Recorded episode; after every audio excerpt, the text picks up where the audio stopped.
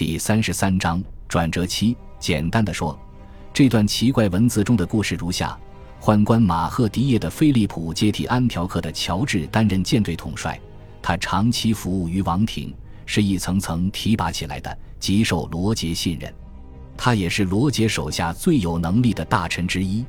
一七一百五十三年夏，罗杰派他率舰队前往位于北非海岸的波尼。波尼的统治者之前向罗杰求助。以抵挡西方的阿尔莫哈德王朝的入侵，菲利普毫不费力地占领了该城，并按照前任的方式对待他，然后返回巴勒莫。他在巴勒莫受到英雄般的欢迎，然后突然被投入了监狱，罪名是秘密拥抱伊斯兰教。他被传唤到国王跟前，起初他还坚称自己是清白的，却最终承认了罪行。国王做了一番催人泪下的演说。声称他愿意原谅他深爱的朋友针对他个人而犯下的罪行，但这是对上帝的冒犯，所以无法原谅。于是国王宣布，伯爵们、司法官们、男爵们和法官们，菲利普要被处死。犯人被绑在一匹烈马的蹄子上，被拖到王家广场。他在广场上被活活烧死。记载中的事情明显不太可能发生。加上很明显，他后来才被添加到罗穆亚尔德的手抄本中，我们几乎可以毫无顾忌地将它视为编造的故事而放在一边。罗杰与阿拉伯人一起长大，会说阿拉伯语，终其一生，他对阿拉伯人的信任甚至高于对诺曼人同胞的信任。中央政府中很多最高级别的官职都由穆斯林充任，陆军和海军都依赖萨拉逊人的力量。而阿拉伯商人保证了贸易的繁荣，阿拉伯官员控制着国库和造币厂，阿拉伯语是国家的官方语言。正如他的父亲拒绝参加第一次十字军东征一样，他也拒绝在第二次十字军东征中扮演活跃的角色。难道我们应该相信，他此时居然以宗教原因公开怀疑自己的海军统帅，想把国家带入或许再难痊愈的宗教冲突？不幸的是，我们还不能忽略这则奇怪的故事，因为它还以一个略有不同的版本出现在两份独立的阿拉伯史料里。一份的作者是该世纪末的伊本·阿希尔，另一份的作者是大约二百年后的伊本·赫勒敦。这两位历史学家都引述了关于菲利普命运的另一个解释：他被指控向受到尊重的波尼市民提供方便，允许这些市民在被捕之后带家眷离开该城。这个原因很明显比上一个更加可信。在罗穆亚尔德的笔下，菲利普在远征结束之后带着胜利和荣誉回返，而阿拉伯史料的版本和他的版本很不一样。后者还暗示菲利普因为某个政策而受到了惩罚，如前所述，这是罗杰在北非征服之后才施加的惩罚。但是伊本阿希尔还说，牵涉此事的市民都是品德高尚、富有学识的人。这一事实让罗杰的行为更加费解，毕竟包括伊本·阿希尔在内的很多作者都提到阿拉伯知识分子是罗杰最宠爱的伙伴。如果我们认为这个故事有一定事实作为依据，那么我们必须寻找其他的解释。需要提醒，菲利普不只是一个穆斯林而已。根据他的名字，他似乎是希腊裔，而他的绰号马赫迪耶的不能显示他的民族。正如他前任的绰号安条克的一样，他是一个被教者。尽管西西里王国实行宗教宽容政策，却不鼓励被教行为。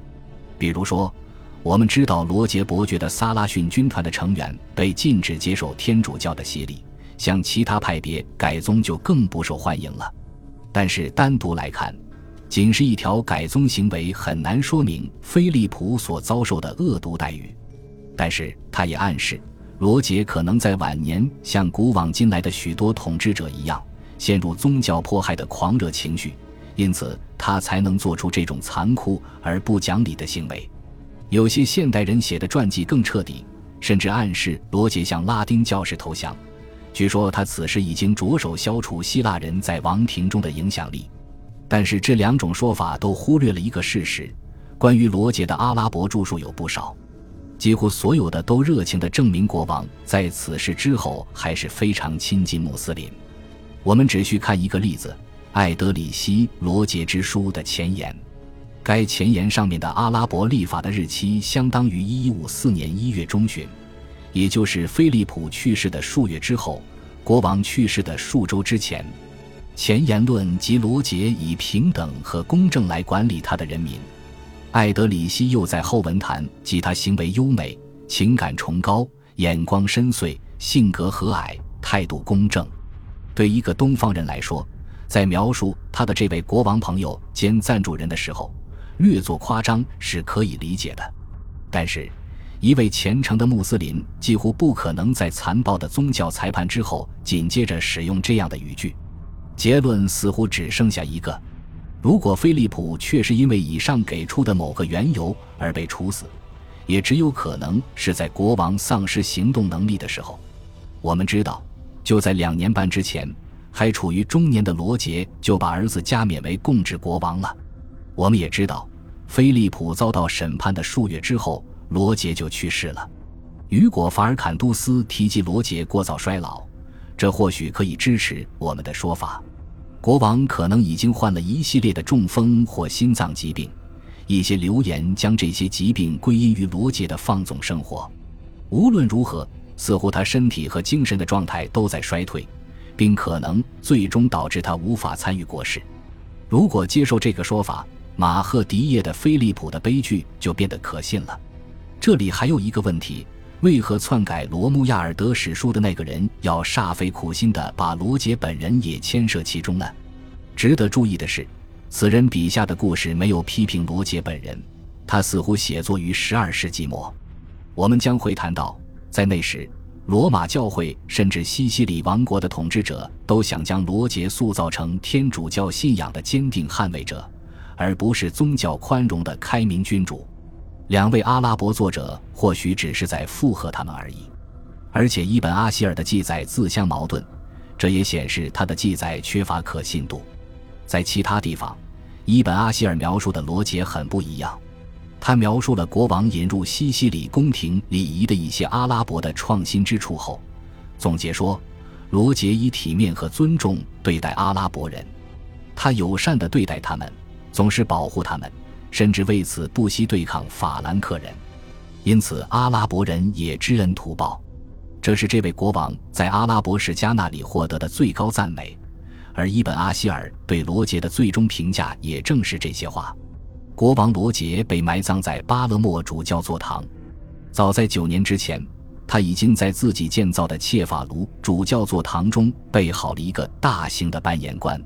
但就在这九年的时间里，很多东西都已经改变了，巴勒莫已经成为一个都主教的教区，而切法卢只是主教的教区。更糟的是，它还是对立教皇阿纳克莱图斯设立的教区。在很多人，尤其是罗马教廷的心中，切法卢一直象征着罗杰长期拒绝教皇要求的行为，象征着罗杰在自己国家做主的决心。因此，切法卢依旧没有得到罗马教廷的承认。在接下来的很多年里，谢法卢的教士将会愤慨地宣称，巴勒莫只是被选作国王临时的安息之所，宣称威廉早就保证，一旦切法卢主教座堂的地位得到认可，就把他父亲的遗体交给他们照顾。无论威廉是否做过这个承诺，这个承诺都没有得到遵守。